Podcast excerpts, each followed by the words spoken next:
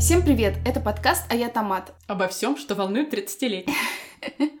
И мы Нина и Лена. Подруги и журналистки.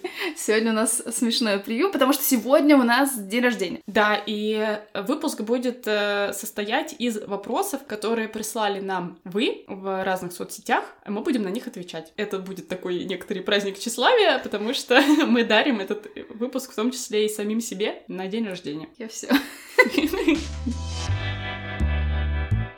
Итак, сегодня нашему подкасту исполняется два года. Ура! По этому случаю мы решили сделать не такой обычный выпуск, как обычно. Невероятно полезный. А мы решили, что наши слушатели зададут нам вопросы, мы их специально не будем смотреть заранее, и прямо сейчас здесь, как бы в прямом эфире, ответим на эти вопросы. Я хочу открыть шампанское. Да, и у нас даже есть небольшой стол тут импровизированный. Но в этот раз мы учли предыдущие ошибки, и у нас безалкогольное шампанское, чтобы мы не косели в процессе записи. Да, но при этом мы обещаем, что мы будем отвечать максимально искренне. И я даже сказала, что практически не буду вот это все будет слышно. Практически не буду ничего мон- монтировать. Предыдущую бутылку я очень просто открыла. А это что-то вообще не идет. Ну ничего, мы ждем. Это у нас будет шикарный рилс, о том, как я не могу открыть шампанское. Главное чтобы не был шикарный рилс? Ливаю.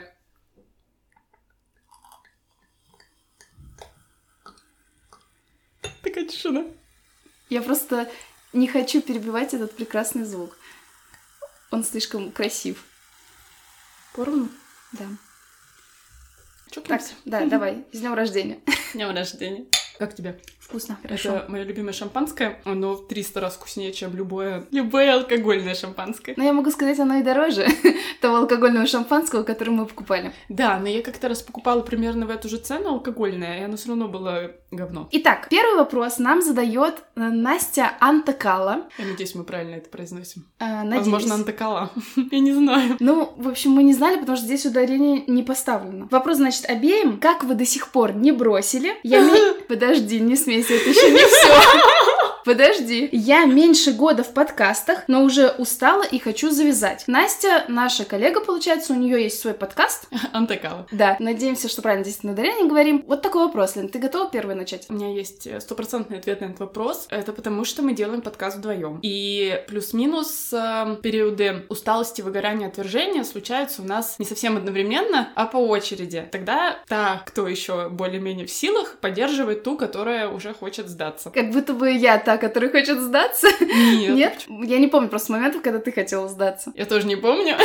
Но у меня точно сто процентов были периоды выгорания, когда мне надоедало и не хотелось это делать. Мне кажется, в нашем каких-то бонусных эпизодах, где мы это обсуждали, по-моему, после вот последнего отпуска летнего, ты говорила, что ты набралась новых сил и сейчас с новой энергией войдешь, а я говорила, что я, кажется, не набралась новых сил и вот не знаю, на морально-волевых. Так, ну, я не знаю. Мне кажется, что помогает вот этот дофамин, который мы получаем, когда публикуем выпуск. Есть периоды, когда меня все бесит, но есть эти периоды выгорания. Вот прямо сейчас я нахожусь в, в периоде этого выгорания, и я не знаю, как я выйду из этого выгорания, как мы выйдем. Вот мы так загадочно говорим про подкаст, про наши планы. Но вот из-за того, что есть вот этот дофамин, когда выпуск выходит, когда мы получаем обратную связь, отметки или еще что-то, или когда у нас появляются новые патроны, люди, которые хотят слушать дополнительные выпуски без монтажа, то все это помогает держаться, мне кажется, вот эти все вещи. То есть, по факту, первое, для чего мы делали подкаст, это чтобы друг с другом общаться, встречаться, было какое-то дело. Но второе, и, наверное, оно как бы все равно самое главное, это знать, что это кому-то еще нужно. Не могу сказать, что это все-таки для меня самое главное. Мне кажется, что сам элемент записи, подготовка тоже мне нравится, но когда мы встречаемся и записываемся, для меня вот, наверное, в этом периоде наибольший дофамин я получаю. Возможно, поэтому у меня ме- реже случаются периоды выгорания, потому что я, скажем так, записи у нас и так и так происходят регулярно, а вот отметки и обратную связь мы получаем далеко не всегда. И мне вообще так это прикалывает. Вот мы сейчас сидим, у нас тут шампанское, оливки, виноград, и мне в целом подкаст это как будто повод встретиться и потусить. Да, и я вот хочу сказать, вот Настя тоже сказала, что она устала и уже хочет завязать. Вот, Настя, мы несколько раз хотели реально завязать, но что-то происходило, я не знаю, что это за высшая сила, но реально появлялись люди в этот момент, хотя мы, допустим, никому не говорили, что мы хотим завязать, появлялись люди, которые говорили, о, привет, мы послушали подкаст, это так классно, и вот этого одного одного разочка, одного слова там, или, я опять же говорю, патрон какой-то появился, оно хватало нам для того, чтобы мы реально продолжали, и мы, собственно, везли дальше.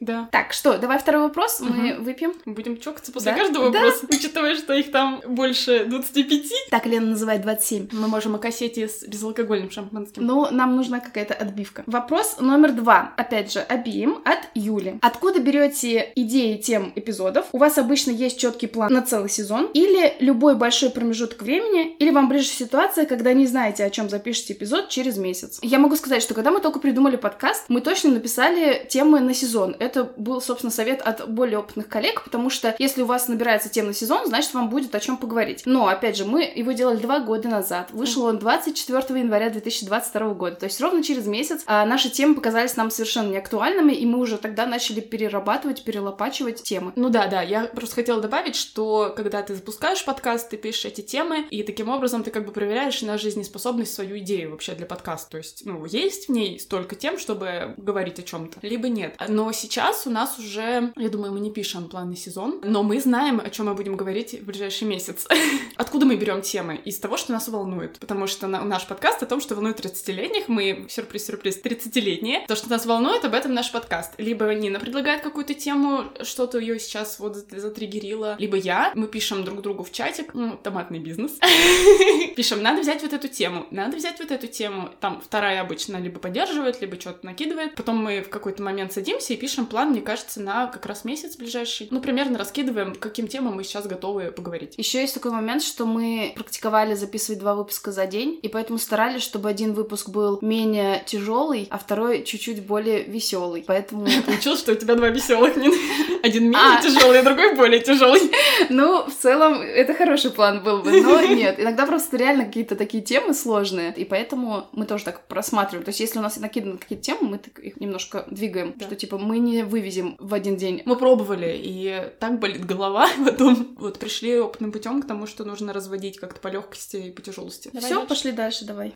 Мне не нравится, что они не звенят. Вопрос от анонима. М, Казахстан – конечная точка вашей миграции? Или вы планируете ехать куда-то дальше? Если да, то какие планы? Интересно, чей это вопрос? Может быть, наших мужей, да? Я думаю, что Казахстан — это не конечная точка, но я не знаю, куда я планирую ехать дальше, куда мы планируем ехать дальше. Я думаю, тут вопрос должен был в первую очередь звучать так. Планируете ли вы куда-то ехать дальше вместе или нет? Потому что я думаю, что это наиболее важно, чем то, куда мы поедем. Лена лукавит. Она мне говорила, куда она хочет поехать, и она туда поедет не со мной, я вам скажу. И это тоже тема отдельная наших отношений, что я понимаю, что будет какой-то, возможно, э, этот разъезд. Ты так говоришь, как будто ты собираешься остаться в Казахстане на всю жизнь. Нет, но я выбираю страны, которые поближе. Не так далеко ехать. Я, возможно, тоже никуда не уеду, так что... Ну, в общем, Казахстан не конечная точка, хотя сейчас я скажу, что это идеальная точка, потому что, ну, это максимально комфортная страна была для первого въезда, Мгм. для пребывания. Сейчас мы здесь уже полтора года, уже появились какие-то свои места, куда ты ходишь, но по-прежнему остается вопрос, что дальше. Каждый раз, ну, лично вот я там, и мой партнер, мы просто придумываем, типа, точку, когда мы начнем обсуждать, что дальше. Вот, сначала у нас это было год, вот, год прошел уже, теперь у нас это март 2024 года по понятным причинам, хотя понятно, что ничего не изменится, но... А тем- что, а вдруг? Ну, да. Вот, но как будто бы нам нужна вот эта точка, чтобы дальше идти обсуждать. Ну, я, наверное, могу сказать, чтобы мое лукавство тут так не играло роли, что я рассматриваю Канаду, потому что там живет моя сестра на данном этапе, и потому что мне нравится идея иметь паспорт Канады.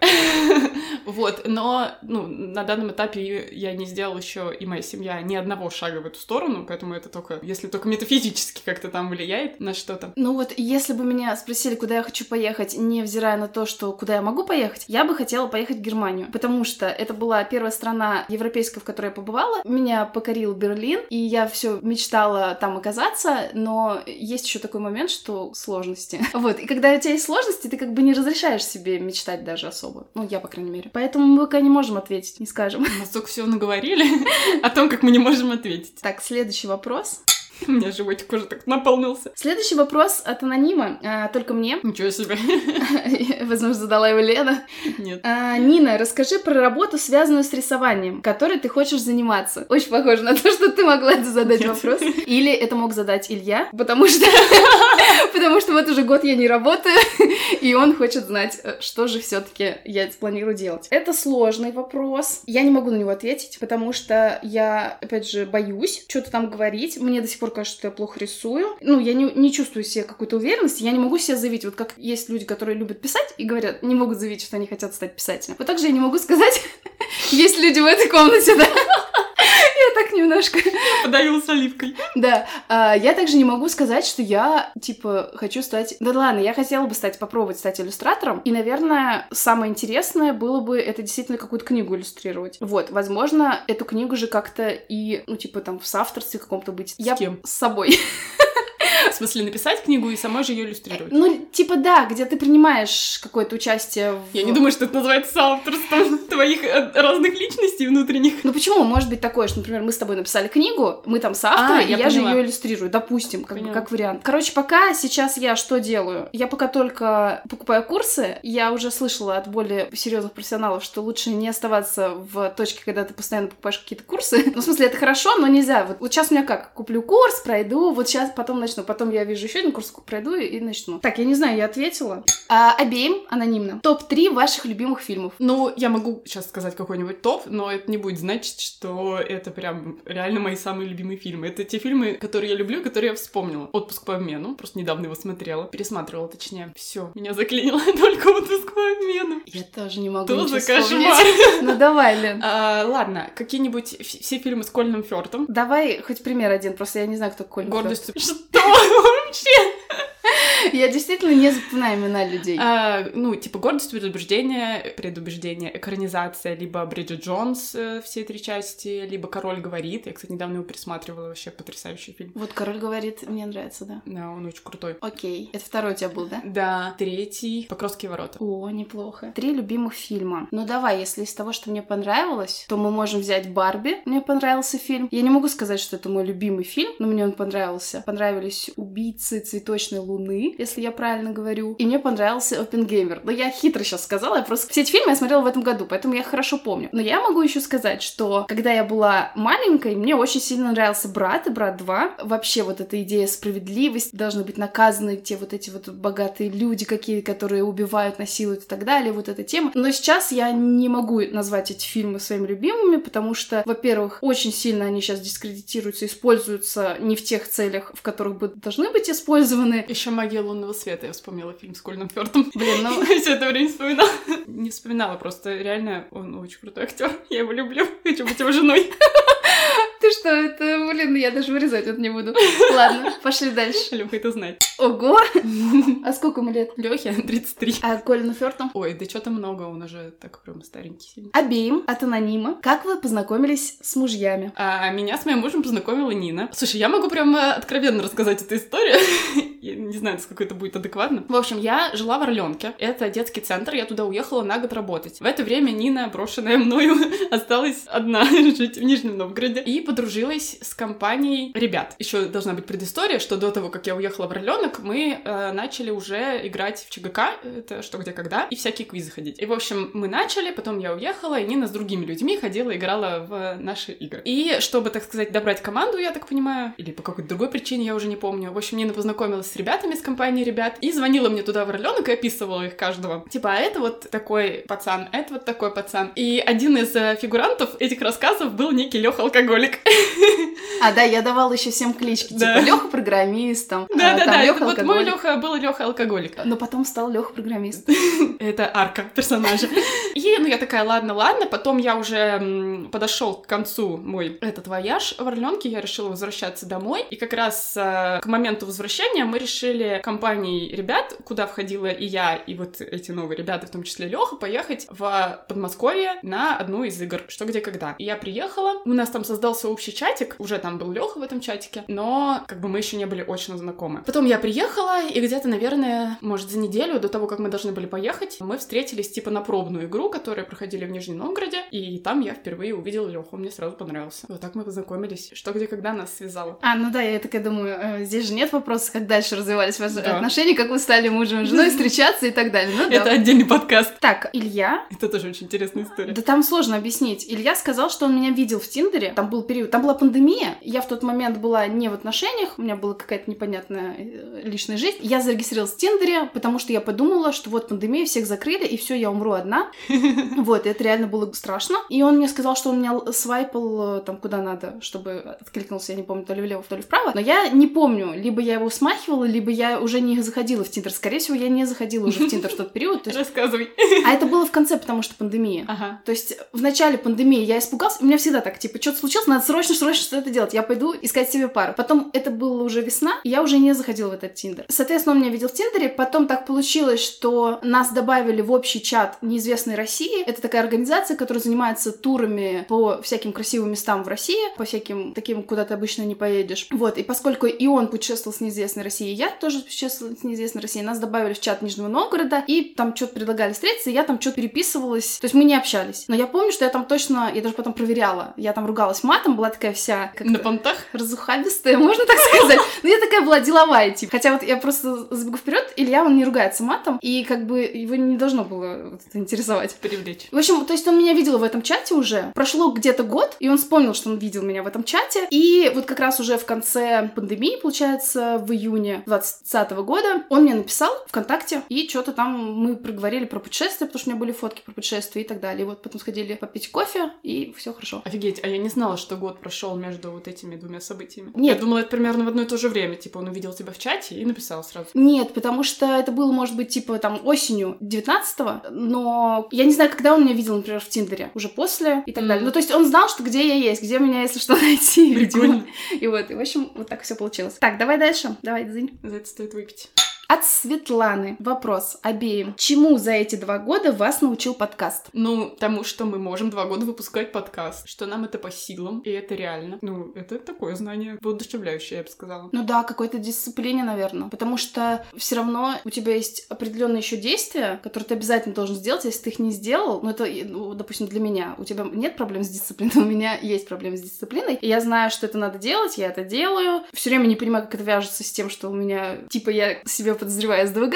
ну, то короче, научил, что надо вот это все делать постоянно, не пропускать. Я еще думаю, что подкаст научил нас, не знаю, быть, что ли, побольше уверенными в себе. Ну, потому что, во-первых, ты не можешь, будучи прям совсем неуверенным в себе, что-то вещать на немаленькую аудиторию, ну и небольшую. Ну и просто в процессе мы как бы уже понимали, что мы вот говорим на эти темы, на эти темы, на эти темы, и наши преданные слушатели могли бы заметить, что там в первом году существования нашего подкаста мы очень часто говорили, что мы не эксперты, а потом потом мы уже поняли, что вообще-то мы эксперты, и даже если не брать эти темы, которые мы затрагиваем, в которых, ну, мы действительно там не профессионалы, в создании контента, в каком-то вот этом вот, ну, журналистике там и всем остальном, я думаю, что у нас есть определенного рода навыки и скиллы. Ну, еще, кстати, про говорение тоже, что ты можешь долго говорить без остановки, развивать свою мысль, формулировать ее в потоке. Это, кстати, классный навык тоже. Мне кажется, он где-то должен нам пригодиться потом в жизни. Ну, еще конкретно по темам. Я много нового узнала вот, например, из последних выпусков про кризис 30. Там много было для меня полезного. Да и вообще все темы, которые мы брали, так или иначе, мы брали их, потому что они нас волновали. И, соответственно, в процессе подготовки выпуска мы либо решали какую-то свою проблему, либо узнавали больше про нее. Давай я подолью.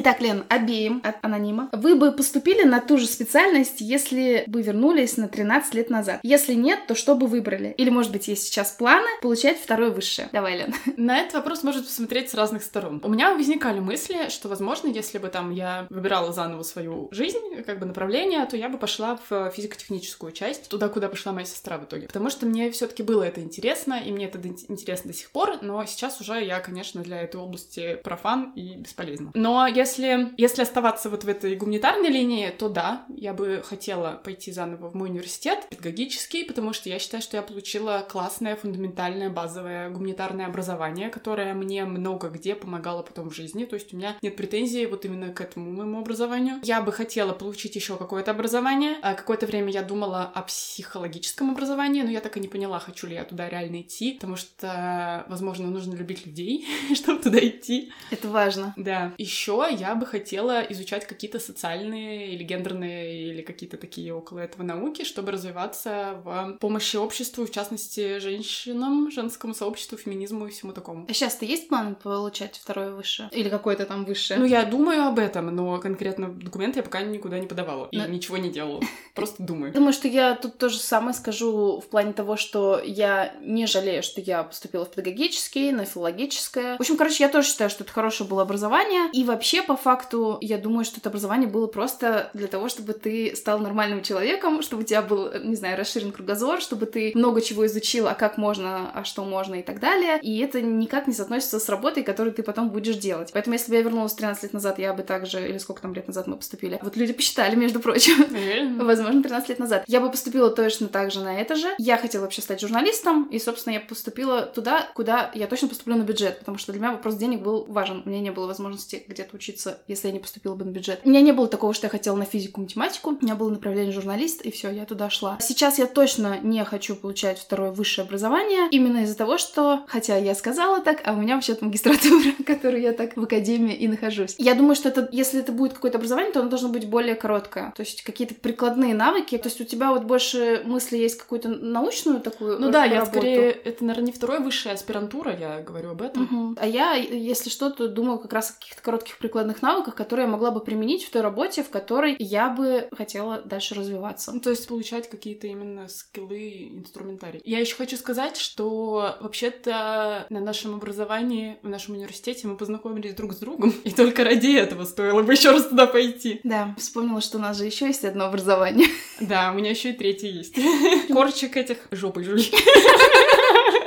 Отлично. Вопрос от Светланы. Расскажите про вашу работу мечты. Давай я начну. Давай. Я думаю, что моя работа мечты — это когда я сама говорю, что надо делать. То есть не когда мне кто-то говорит, как делать, что делать и каким образом. Это такая работа, где я сама решаю, как мне будет кажется классно, и типа вот так вот делаю. В принципе, вот подкаст можно было бы назвать работой мечты, если бы это приносило денег действительно. А какая именно сфера, наверное, не сильно имеет значение, если ты можешь это проявить. То есть это будет иллюстрация, или это будет подкаст, или это будет еще какая-то штука, или это будет мероприятие, например, какое-нибудь, где мы будем обсуждать проблемы женщин там или еще что-то. Вот работа Я хочу мероприятие с проблемами женщин. Да, я, во-первых, могу сказать, что для меня тоже подкаст был бы работой мечты, если бы приносил деньги. Моя работа мечты, наверное, должна предполагать какую-то долю, не имею в прямом смысле слова публичность, типа вот я хочу торговать лицом, а, ну, скорее я хочу что-то доносить до большого количества людей. Да, это я хочу. Но чтобы при этом твое лицо тоже мелькало. Ну нет, в подкасте нет моего лица. Скорее мысли хочу свои транслировать. Вот так. Я считаю, что мои мысли достойны того, чтобы их транслировать. Я бы хотела сама определять свой график, чтобы я сама могла распределять, в какое время я варю борщ,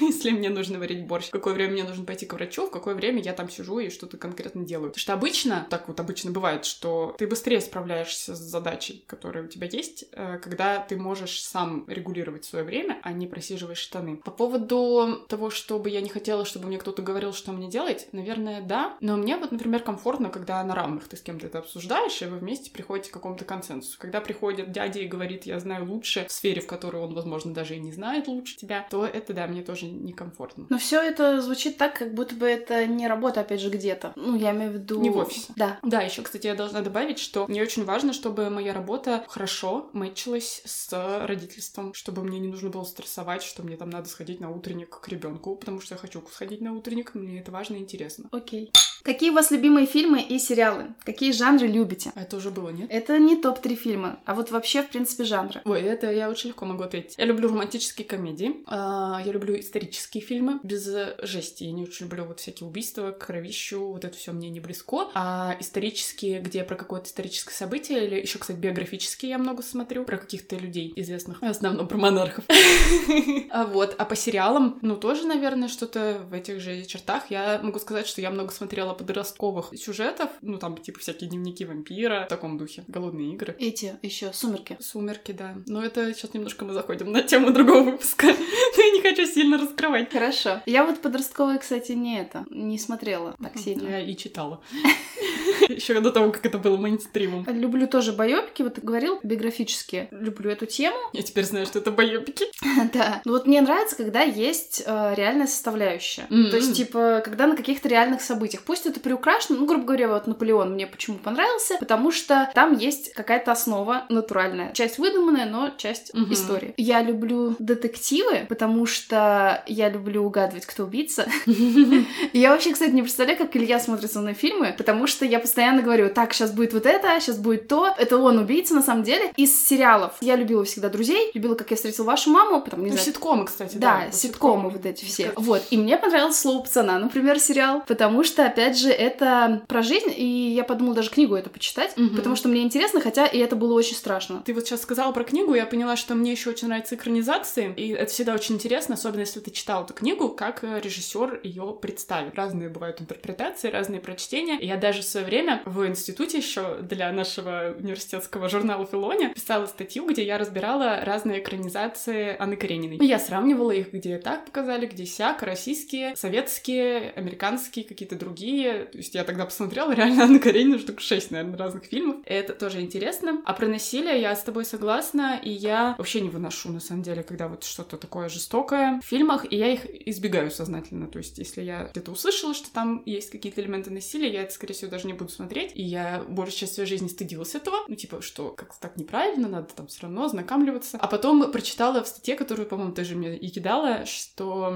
есть такие люди, которые так делают. Это показатель там чувствительности какой-то определенной, и это окей, и нормально. И такая, о, круто. Еще я, кстати, раньше любила фильмы про войну Великую Отечественную, но теперь больше не люблю. И я еще хотела сказать, что я не люблю фантастику. М, То есть, э, когда вот это вот все такое... А я знаю. люблю. Я вот не очень. Это Я- на сказку похоже. Ну, так сказки мне вроде нравятся, но вот фантастика именно... Я даже скорее фэнтези имею в виду. Фантастика это как будто что-то другое немного. А вот фэнтези мне нравится. Фэнтези, да. Там «Властелин колец» мне показали, я посмотрела, да, мне понравилось. Я, честно говоря, не очень хорошо знаю разницу между фантастикой и фэнтези, но я много читала и книг, и смотрела, соответственно, фильмов про что-то вымышленное. Не знаю, почему тут я не люблю. Я помню, моя мама в детстве сказала, что ее любимая книга «Аэлита» Толстого, и Мгм. там, по-моему, про космос, и что-то, ну, по-моему, как раз это фантастика. Да. И я такая думаю, ну надо почитать, я начала, и прям я ее не дочитала. Ой, мне так мама в детстве сказала, что ей очень понравились мертвые души. Между прочим, очень смешная И книга. я до последней страницы, я потом, реально, это наш семейный мем локальный, я говорила, я до последней страницы ждала, когда же начнется интересно, она мне говорила, ну вот там сейчас вот это пройдет, а потом будет интересно. И я так и не дождалась. Так, блин, это же, ну, это же смешно. Я когда читаю Гоголя, мне смешно. Очень отвратительно, прям. Да? Я с большим трудом прочитала. Видишь, как мы любим поговорить про книжки. Только вопрос-то был про фильмы. Ох, интересный вопрос, Лена. К обеим. Много ли друзей вы потеряли после 24 февраля 2022 года из-за разных взглядов? Как вы думаете, где искать новых друзей после 30 лет в реальной жизни? Я не потеряла ни одного друга, вроде бы. Но у меня и изначально было не очень много друзей. То есть э, те друзья, которые у меня были, они были такие прям, ну, проверенные, скажем так, и близкие. И, наверное, там было мало рисков их потерять. Я думаю, что у меня есть шанс сейчас потерять каких-то друзей, но не из-за ситуации, а как бы из-за ее следствия, из-за того, что я уехала. И между нами большое расстояние. Сложно поддерживать отношения на расстоянии, дружеские в том числе. Я вроде бы тоже не потеряла, никто, слава богу, из прям близких друзей не отличался со мной во взглядах на ситуацию. Я только много потеряла с точки зрения родственников.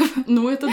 Да, сложнее все было. А из друзей, да, у меня вроде бы все окей. Я думаю, это наше большое счастье. Абсолютно. Где искать? Ну, я думаю, что... Во-первых, у нас есть выпуск про друзей, и, по-моему, там мы говорили про где искать. Ну, может быть, и нет. Давно записывался. Но я думаю, что примерно так же, как и в юном возрасте, ищешь друзей по интересам. Идешь туда, где тебе интересно, и там с кем-то общаешься. Тут, наверное, вот недавно открывшаяся мне истина заключается в том, что нужно прикладывать усилия к этому, что это не получится само по себе, а нужно прям целенаправленно ставить себе цель, я хочу найти друзей. И там, допустим, тебе кто-то понравился, и нужно целенаправленно звать его куда-то, вместе проводить время. Какие-то такие вещи нужно совершать на собой усилия, потому что на самом деле не хочется. Хочется быть в своей зоне комфорта, не хочется вот этих вот каких-то неловкостей, которые неизбежно на начальном этапе отношений возникают. Но я вот одна из моих целей на этот год — это выйти немножко из своего кокона и не произношу таких громких слов, как друзья, но хотя бы с кем-то другим еще пообщаться мне бы хотелось, наверное. Ну да, темы по интересам вообще точно работают. Хотя вот я говорю, я сейчас записалась на волейбол, и в принципе, как будто бы, ну вот у вас общий интерес, но мне кажется, что волейбол это не та вещь, которая может людей свести, потому что, скорее всего, мы действительно совсем разных взглядов. Да, у нас есть общий, мы азартны, но Так вы можете подраться. да, или пойти в казино вместе. И это как раз у меня запрос сейчас к психологу, что я тоже хотела бы там найти друзей, которые мне были бы близки именно по каким-то вещам, которые меня интересуют. По ценностям, да? Да, да, да. Вот. Но мне психолог сказал вообще, ну, я бы сказала, что переживаю. Она сказала, ну, вообще, если у вас есть один друг даже, то это уже большая победа к вот этим годам иметь хотя бы одного друга, с которым у вас прям ценности совпадают. Офигеть. Ну, круто. А остальные надо просто, чтобы было интересно, хорошо проводить время. В общем, короче, я думаю, что да, идти куда-то. Вот я не знаю, я думаю о том, что, может быть, пойти куда-то, можно было пойти в какую-то школу рисования, где вот ты как раз мог бы с людьми там вместе ну рисовать. да, это прикольно звучит. Но у меня, кстати, есть еще проблема, что у меня не особо-то есть время на еще каких-то друзей. То есть все время, которое у меня есть, я его как бы... Ну, то есть я уже хожу в бассейн, пилатес, мы записываем подкаст, и как бы все. То есть я не могу еще пихнуть кого-то. Вот так. Поехали дальше. Поехали. Ой.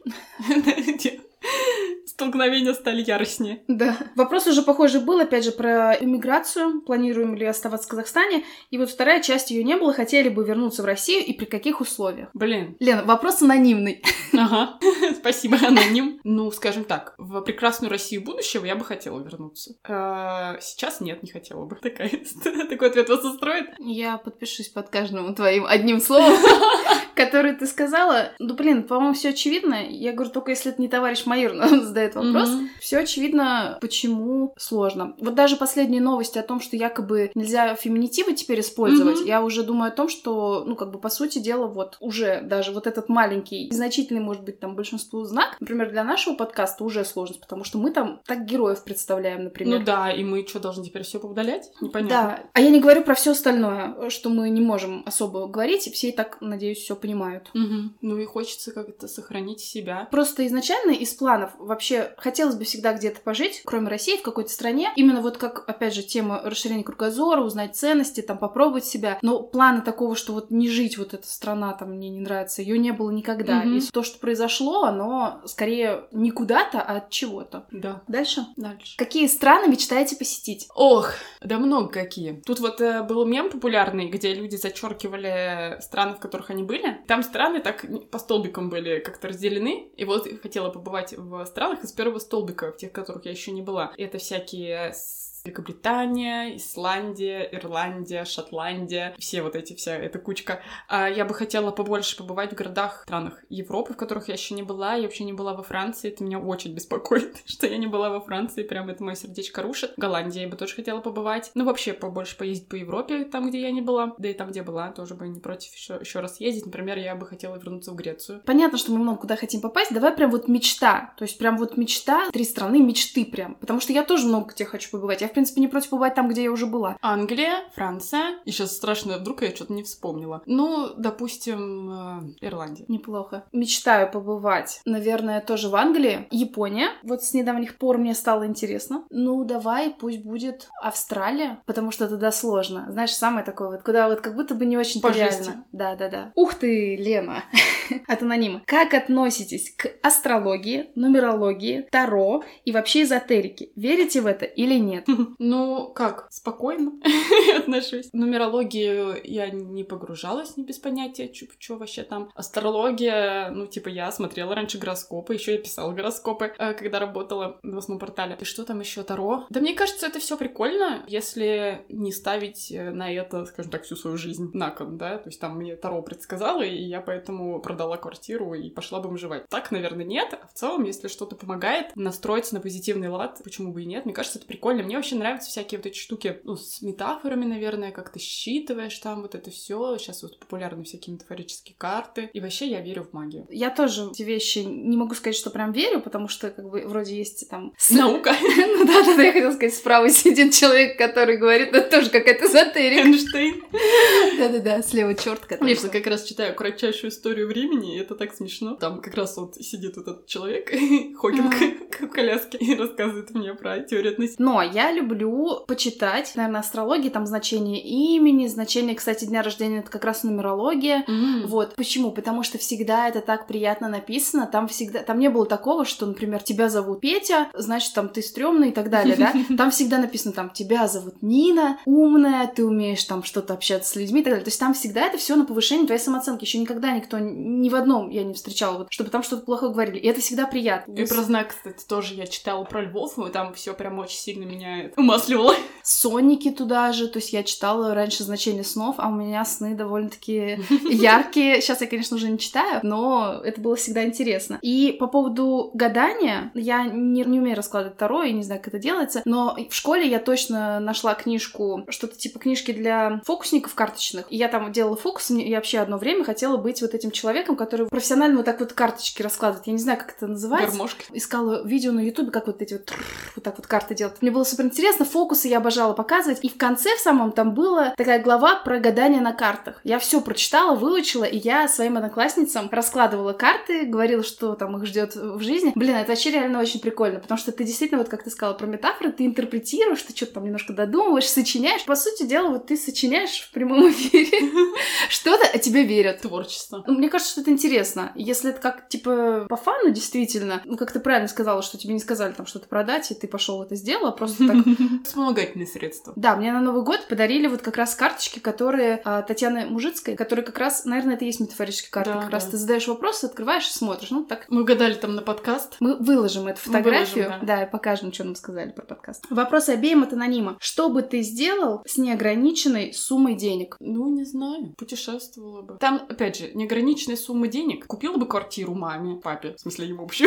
Купила бы себе квартиру, потому что у меня нет ее. Отложила на, на образование дочери. Сама бы... Блин, вот, кстати, если бы у меня была прям реально... Я бы закрыла все свои базовые потребности, и мне прям некуда было бы денег девать, я бы пошла учиться в какой-нибудь Оксфорд или Кембридж, потому что там платное же образование, причем такое хорошо платное. И, ну, понятно, что в моей жизни никогда не было и не будет возможности туда попасть. Это, кстати, причина, по которой я завидовала Эдварду из «Сумерек», что из-за того, что у него была жизнь такая, типа, бесконечная, из-за того, что он вампир, и у них тоже было много денег, видимо, по этой же причине, что он мог, типа, получать много разных образований в самых крутых э, университетах мира. Офигеть, я просто... Ну, я говорю, я не смотрела «Сумерки», поэтому я вот Это сейчас... скорее в книжке было. И не читала. Вот так вот. Прикольно. Естественно, я бы путешествовала, я бы поехала везде, куда бы только смогла поехать. Будто бы от тебя ждут, что ты сначала спасешь всех вокруг. Ну, это само собой. Да. Но, к сожалению, глобально деньги не могут повлиять на спасение всех. Кроме путешествий действительно ничего не приходит такого. Потому что, блин, если у тебя есть дофига денег, то, соответственно, тебе не надо работать, очевидно, да? Я имею в виду на работе, которая нужна для зарабатывания денег. Ты можешь уже делать что-то в свое удовольствие. В свое удовольствие можно и читать книги, и рисовать что-нибудь. Я бы наняла монтажер для нашего подкаста. О, да, да, да. Это хороший вариант. А так, да, путешествие, наверное, действительно. Представляешь, у тебя неограниченная сумма денег. Ну, вообще- сложно это представить, на самом деле. Да. Я могу представить ограниченную сумму денег. Тут у меня богатый опыт. Давай, Лен, если бы у тебя была тысяча рублей, вот прям сейчас, она никому ничего не должна. Вот что ты сейчас прям купишь? Тысяча рублей, скорее всего, какую-нибудь еду. Вот. А представляешь, на неограниченную сумму денег много... Сколько еды? Да, сколько еды. Да, это же можно лососик каждый день есть. Будем считать, что ответим. Ух, Ты каждый раз комментируешь вопрос, как будто там прям что-то невероятное, а там потом на что вы потратите неограниченную сумму денег. чувствую оценочность в твоих суждениях. Обеим от анонима. Вы испытываете стыд за какие-то глупые, обыденные вещи. Например, поняли, что идете не в ту сторону, и надо резко развернуться и идти обратно. Или, например, уронили вешалку с одеждой в магазине. В общем, за что вам бывает стыдно? Ну, и мне не стыдно развернуться, пойти в обратную сторону. Причем я недавно об этом прям думала, потому что того, что я сделала операцию на ногу, и мне нужно было много ходить, а у меня около дома особо нет ни парка, ничего. Единственная возможность ходить у меня была, это вот реально идти вдоль улицы, разворачиваться, идти в обратную сторону. И я так делала, типа, раз по 10 в день, ну, в смысле, подходов. И я подумала о том, что если бы мне было стыдно, то я бы, наверное, сошла с ума. В детстве, я думаю, мне было стыдно за уроненные вещи, что-то такое. Это скорее из семьи идет, потому что вот в нашей семье вот эта штука культивируется, что ты не должен никому ни в коем случае помешать окружающим, не занимать слишком много пространства, ни в коем случае вот не привлекать к себе лишнего внимания, вот это все. Но мне кажется, что с возрастом как-то стало адекватнее к этому относиться, наверное. От чего мне бывает стыдно? Мне бывает стыдно, если я кого-то обидела, в основном из-за этого. Я даже не могу вспомнить, бывает ли мне стыдно по каким-то другим причинам. Наверное, мне стыдно показаться какой-нибудь глупой, но как будто бы уже тоже нет.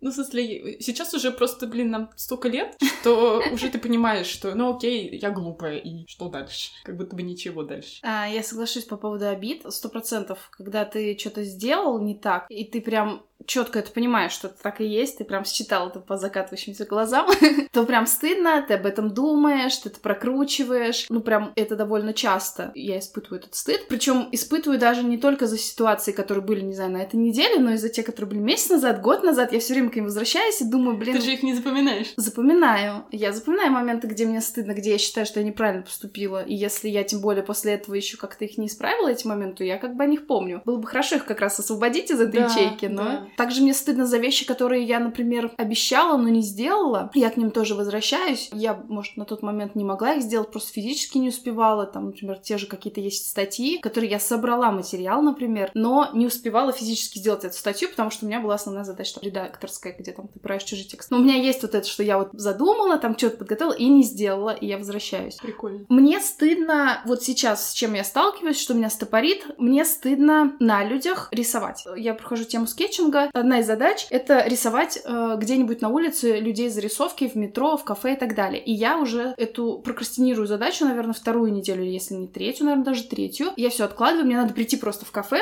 сесть и рисовать людей. И я переживаю, что меня будут видеть, что я рисую. Я еще рисую не очень хорошо. Если кто-то увидит, как я рисую, или в метро, то есть я ношу с собой вот этот ежедневник для рисования уже три недели реально. И никак не могу к этому подступиться. Была бы я, знаешь, типа, не знаю, каким-то крутым художником, тогда мне был, не было стыдно. А Это тут... страх проявляться.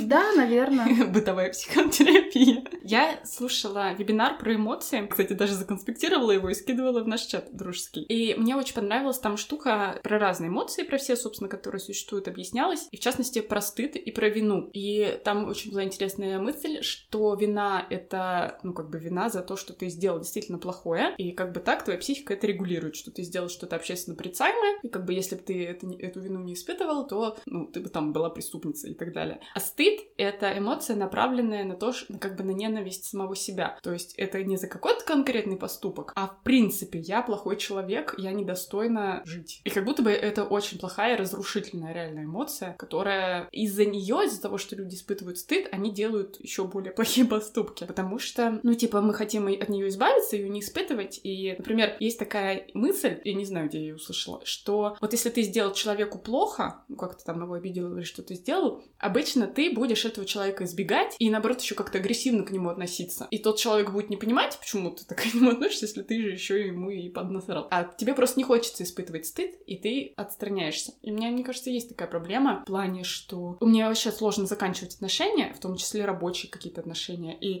я просто исчезаю и стараюсь не, не сталкиваться. И, ну, для меня удивительно всегда, когда вот ты, например, увольняешься с работы, ты, в смысле, конкретно ты, и там у тебя дружеские отношения остаются с твоими там бывшими начальниками, коллегами и так далее, а я просто ни с кем не общаюсь. Не во всех случаях, но в большинстве. Потому что вот не то, чтобы я им плохо сделала, но у меня есть вот это ощущение, что раз я уволилась, то я сделала плохо. Ого. Но я всегда увольняюсь же, так знаешь, со слезами. Угу. Я все время говорю, блин, я всех люблю, это мне, мне, мне просто надо дальше идти. У меня всегда какая-то причина внешняя, либо меня куда-то там позвали, либо миграция, либо еще что-то. Как, как будто бы это не я, вот, понимаешь, я еще с себя ответственность снимаю, это не я увольняюсь, потому что я такой нехороший человек, а это вот меня со стороны что-то происходит, мне всегда внешний фактор. Я mm-hmm. найду, кто, если что, виноват. Да. Возьми на, на заметочку. Так, следующий вопрос. Галя задает вопрос обеим. Сколько времени уходит на создание одного выпуска? Кажется, мы уже отвечали на этот вопрос, Галя. Зайди в Хайлатс. На самом деле, я думаю, сложно посчитать, сколько уходит времени на создание одного выпуска, потому что мы всегда находимся в процессе создания как бы нескольких эпизодов. Нет такого, что мы вот один начали, доделали, закончили, и только после этого приступили к следующему. Но вот э, ты можешь рассказать, сколько уходит на монтаж одного выпуска. Я могу сослаться на эксперта Валю Горшкову, она помогает запускать подкасты, можете найти ее там в Телеграме, в Инстаграме, это запрещенная соцсеть. И там она как раз пишет в своем лендинге, что как минимум примерно 20 часов в неделю на создание подкаста вам надо будет уделять. Но давай, на монтаж уходит примерно 8 часов чистого. Mm-hmm. То есть, соответственно, это раскатывается на день, на целый день, вот так вот. На запись у нас уходит часа 4 одного эпизода. Но это не все 4 часа мы сидим прямо и пишем, а как бы мы еще готовим площадку, настраиваемся, разговариваем, разминаем рот. Ну да, и я могу сказать уже даже, что у нас примерно выпуск полтора часа может быть записи, может меньше даже час. Mm-hmm. То есть все остальное мы разминаем рот. Мне сложно посчитать, сколько у меня уходит на всякие тексты, потому что у меня нет такого, что я села, я пишу текст. Я обычно как-то в голове все равно об этом думаю, и когда сажусь, я уже просто записываю то, что я подумала. Но на, вы... на выкладку подкаста обычно уходит полдня. Но не все эти полдня ты сидишь попе ровно перед компьютером. Ну вот нужно быть в режиме готовности полдня где-то. А на подготовку текстов, ну блин, вообще не могу сказать. Я могу сказать, как это выглядит со стороны. Я э, монтирую подкаст, значит, целый день, заканчиваю поздно ночью, скидываю Лене, Лена с утра его слушает, и через пять минут она скидывает текст. Но со стороны кажется, что я весь день монтировала выпуск, а Лена просто пришла и за пять секунд такая, типа, вот текст. Скажи, ты ненавидишь меня в эти моменты? Ну да, я думаю, блин, а что за хрень? Ну вот так вот. Вот такой я человек талантливый, да? У меня было посвящено этому реально сессия, вот последняя с терапевтом, где тема сессии была в том, что я не могу отключиться, я постоянно думаю, в том числе, ну, про работу. Но в результате мы выяснили, что в этом есть и положительные стороны, потому что у меня практически отсутствует прокрастинация, потому что я сажусь и сразу выдаю продукт моментально. Но это не потому, что, да, действительно я такая талантливая, потому что я до этого неделю про это думала, даже иногда во сне. Сколько уходит, значит, в итоге на времени на подкаст? Я не знаю. Давай считать, что 20 часов. Так, следующий вопрос давай. Лена выпила без, чоканья. Если бы можно было бы пригласить в подкаст кого угодно, кто бы это был? Никто. Оказавшись перед... Да. Кого бы ты позвала в подкаст? Во-первых, мне некомфортно записываться втроем. А, вот почему ты сказала никого. Да. Вот. Мне кажется, что мы так много говорили про Бронникову в наших выпусках, что как будто бы можно было ее позвать. Да, давайте так. Нам сложно это сказать, потому что мы не делаем интервью. У нас всегда эксперты, мы им отправляем вопросы, они отвечают, мы не знаем, что они ответят, мы только в процессе записи всегда слушаем, что они ответят. То есть таким образом мы как бы, ну да, имитируем интервью, как будто бы мы задали вопрос, получили ответ, отвечаем. То есть таким образом мы себя спасаем от интервью, потому что быть с кем-то нам не очень-то сильно комфортно. Уточнить, это не потому, что нам вот некомфортно с людьми разговаривать, а просто потому, что у нас формат подкаста немного другое предполагает. То есть мы даем уже выжимку какую-то, а формат интервью, он предполагает, что вы так немножечко растекаетесь мыслью по древу, и это не совсем просто то, что мы изначально хотели делать. Хотя сегодня мы прям растекаемся. Ну, сегодня у нас день рождения, Да. извините, пожалуйста. Но я, кстати, подумала, что мы можем переформулировать этот вопрос, и типа, кому бы мы хотели задать вопросы, как мы это обычно делаем, тут, наверное, попроще было бы сказать. Я бы хотела задать какие-нибудь вопросы Людмиле Петрановской, ну, каким-то вот таким, э, там, Наталье Ремеш, Коняеву. Неплохо. Но не факт. Не знаю, надо подумать, о чем его можно спросить. А может быть, ты хотела бы каких-нибудь фанат... Ой, фанатов. У кумиров. Каких-нибудь фанатов я бы хотела, не, честно. Может быть, Колина Фёрту. А чё бы я его спросила? Слушай, на самом деле, вот так вот э, по чесноку, прошлый или какой-то там предыдущий год, и вообще вся моя жизнь показала мне, что не нужно задавать никакие вопросы, общаться и вообще вступать в какую-либо коммуникацию с кумирами. Что обычно после этого эти люди перестают быть твоими кумирами. У меня так было несколько раз в жизни. Даже несколько. Да, к сожалению. Поэтому пусть лучше эта фантазия останется фантазией. Я чисто вот по экспертам, то есть какие эксперты мне кажутся очень компетентными, и мне бы хотелось, чтобы они повзаимодействовали с нашим подкастом. Ну да, то есть те, кто тебе интересен. Например, там было бы интересно задать вопрос, не знаю, какому-нибудь Долину, но в обратную сторону я, например, боюсь его слышать ответ, потому что он мне нравится, но при этом он такой довольно... Резкий. Резкий, да, как пуля дерзкий. Есть те, кто тебе интересны. Урганту. О, да. Я, вот Урганта я бы и сюда пригласила. Мне кажется, он милый. Не знаю, Шульман. Шульман, да. Было бы хорошо. Ну, мне кажется, что... Не да. то поле для ягодки. Да, да, да. Так, давай. Да что ж такое? Лена пьет раньше, чем чокаемся. Как повлиял переезд в Казахстан на вашу жизнь, отношение к друг другу и на подкаст? Я вот могу сказать, что стала свободнее говорить. Да. Ну, как будто бы, да, как будто бы... Безопаснее. Ну да, да, да, есть такое ощущение, что немножко Я спокойнее. могу ответить на вопрос, как повлияло на наши отношения друг к другу. Отношения стали более близкими, потому что не в смысле, что они до этого были не близкими, а физически близкими. То есть сейчас у нас у обеих нет такой прям работы, как будто бы, в общем, мы сильнее сконцентрированы друг на друге и, соответственно, и на подкасте. Близость вот эта вот, она прямо сильная. То есть я иногда замечаю, что, ну, мы, по-моему, за последний год реально качественно проводили времени больше, чем, возможно, за предыдущие пять. Но у нас тут просто еще и никого нет, кроме друг друга. Да, у нас просто кроме подкаста еще есть английский клуб внутренний. Мы замкнулись друг на друге. Да, это баня, еще что-то. Короче, да, получилось э, слишком сконцентрировано. Возможно, даже нездорово сконцентрировано. Да, это созависимость. Ты не думала никогда о том, что созависимые отношения у нас возникли не с партнерами, там, не с работой, а с друзьями? Ну, возможно, да, возможно, так и есть. Да. Вот, вот она история. Патология. Но я думаю, что это просто искусственная ситуация на самом деле, и она рано или поздно изменится, поэтому нужно ловить возможность сейчас от этого.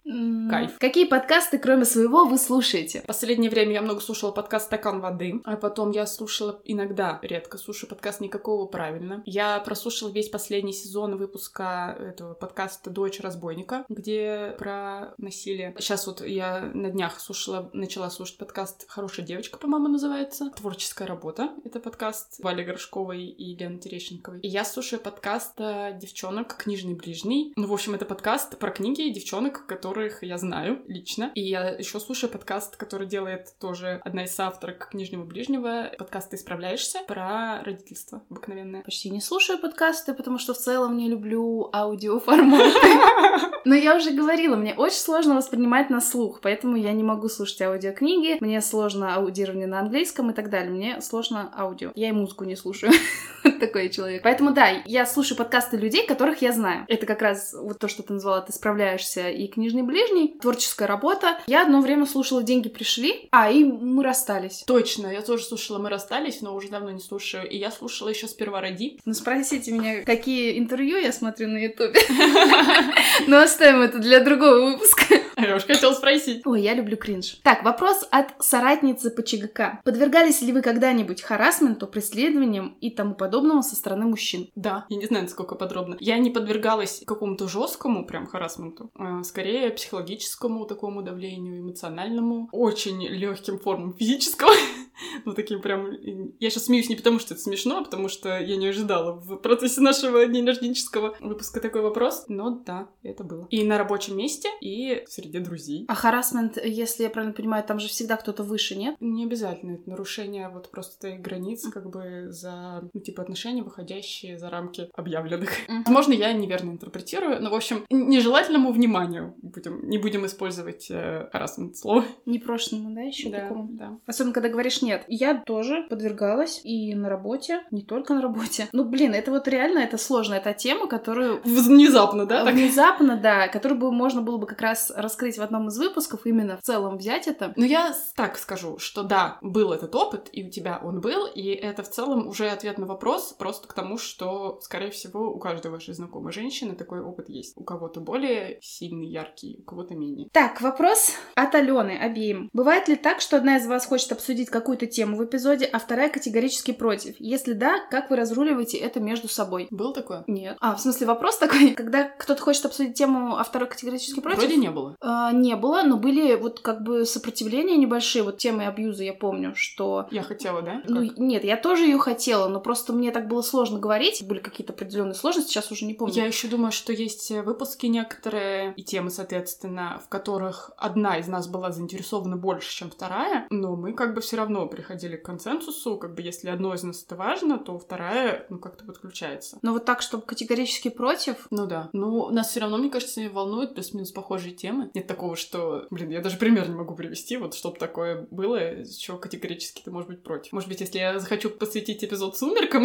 Нина будет против, не знаю. почему нет? Мне же интересно посмотреть, что там такое. Я Ну. вообще планирую посмотреть этот фильм, это же. Я просто думаю, что в целом это любопытство, какое-то заинтересованность, типа даже если тебе эта тема не близка, то как раз в процессе подготовки она может стать тебе близка. А, ну тут видишь, какой вопрос? Возможно, например, есть тема, которая тебя триггерит, и ты не готов на нее говорить. То есть, например, финансовое насилие, допустим. Один не хочет говорить на эту тему, а второй готов. Но у нас вроде бы не было такого. Даже неприятно, как, как будто бы должны быть какие-то конфликты, терки. Так, есть ли темы, которые вы хотите обсудить, но не решаетесь по каким-то причинам? И если да, то озвучьте или намекните, чего мы лишаемся. Ну вот точно есть тема, я даже не знаю, как ее назвать. Я, наверное, не буду называть тему, она считается сейчас экстремистской, да? Мгм. Правильно? И даже был запрос на эту тему от слушателей. Мне спрашивали, могли бы вы поднять эту тему. И я думаю, мог- могли бы, И хотели бы. но не вот сейчас, потому Мгм. что очень большие риски. Это одно. Я намекнула.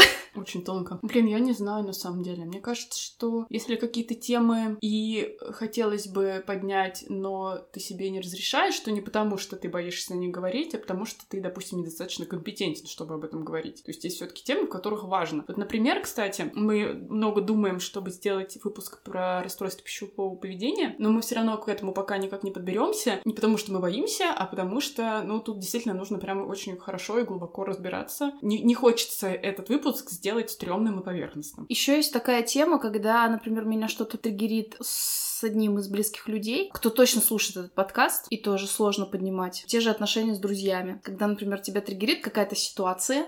Ну да. И ее сложно обсудить, хотя... Вот, кстати, возвращаясь к вопросу про стыд, я могу сказать, что мне стыдно за некоторые свои слова в некоторых выпусках, касающиеся моих близких людей, которых я не спрашивала о том, э, хотели бы они, чтобы я про наши отношения что-то говорила публично. В общем, мы полностью...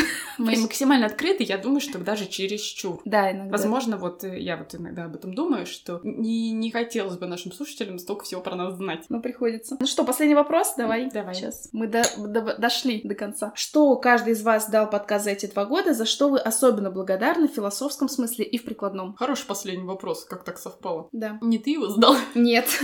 Ну, я благодарна за время, проведенное вместе. Качественное время. Я благодарна за то, что у меня была возможность поговорить на такое количество тем, которые для меня важны, проговорить про них в плюс-минус публичном пространстве, а не просто, типа, там, на кухне. Хотя, Хотя... технически мы на кухне. Да, реально. Благодарна за то, что у меня есть, кто сказать, была какая-то деятельность, которая максимально приносит мне удовольствие. Даже когда мне не хочется что-то делать, все равно в общем, как бы, формате это удовольствие для меня. Ну, типа, это круто. Это самовыражение, это классно. Ну да, наверное, а, вот этот статус, что я подкастерка, это тоже часть того, что это нам дал, собственно, подкаст, потому что особенно когда ты не работаешь, то не очень-то понятно, типа, а что ты тогда вообще живешь, существуешь, да. Ну, кстати, да. А вот это как бы понимание, что да, я ищу себя, да, я не понимаю, да, я в растерянности и так далее, но при этом я все равно могу, там, например, какой-то статус у меня есть, я подкастерка, и это звучит гордо. Определенно. Ну, вот я, кстати, еще в декрете, и это помогло мне не свихнуться. Ну да, наверное, то же самое, что за возможность вот так проводить время и говорить, и говорить больше и глубже, и даже, может быть, не обязательно в самом подкасте, но и даже после подкаста. И перед. И перед подкастом. На самом деле, действительно, какие-то из этих тем мы, может быть, не затронули бы в своем обычном разговоре, просто не дотронулись бы до них. А тут мы друг про друга узнали больше. И вы узнали больше. Да. Большое спасибо, что вы задали эти вопросы. Да, все вопросы были очень интересные, классные, и так приятно было их получить. Да, мы тут когда ставили на паузу, потому что нужно было, хотела сказать... Перегруппироваться. И Лена как раз сказала, что как будто бы ты у Дудя. Да, кто нас не спросил, сколько мы зарабатываем. Поэтому это, конечно, приятно было поговорить чисто о себе. Праздник тщеславия. Спасибо, кто дослушал этот выпуск до конца. Вы молодцы, вы герои.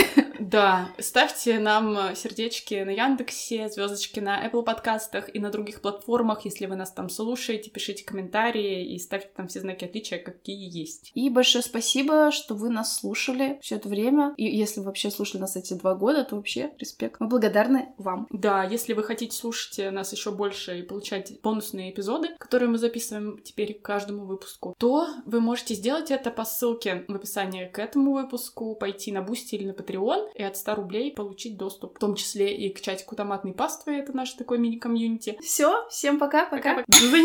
Лена опять хотела выпить отдельно. Но я не дала. Я алкоголик.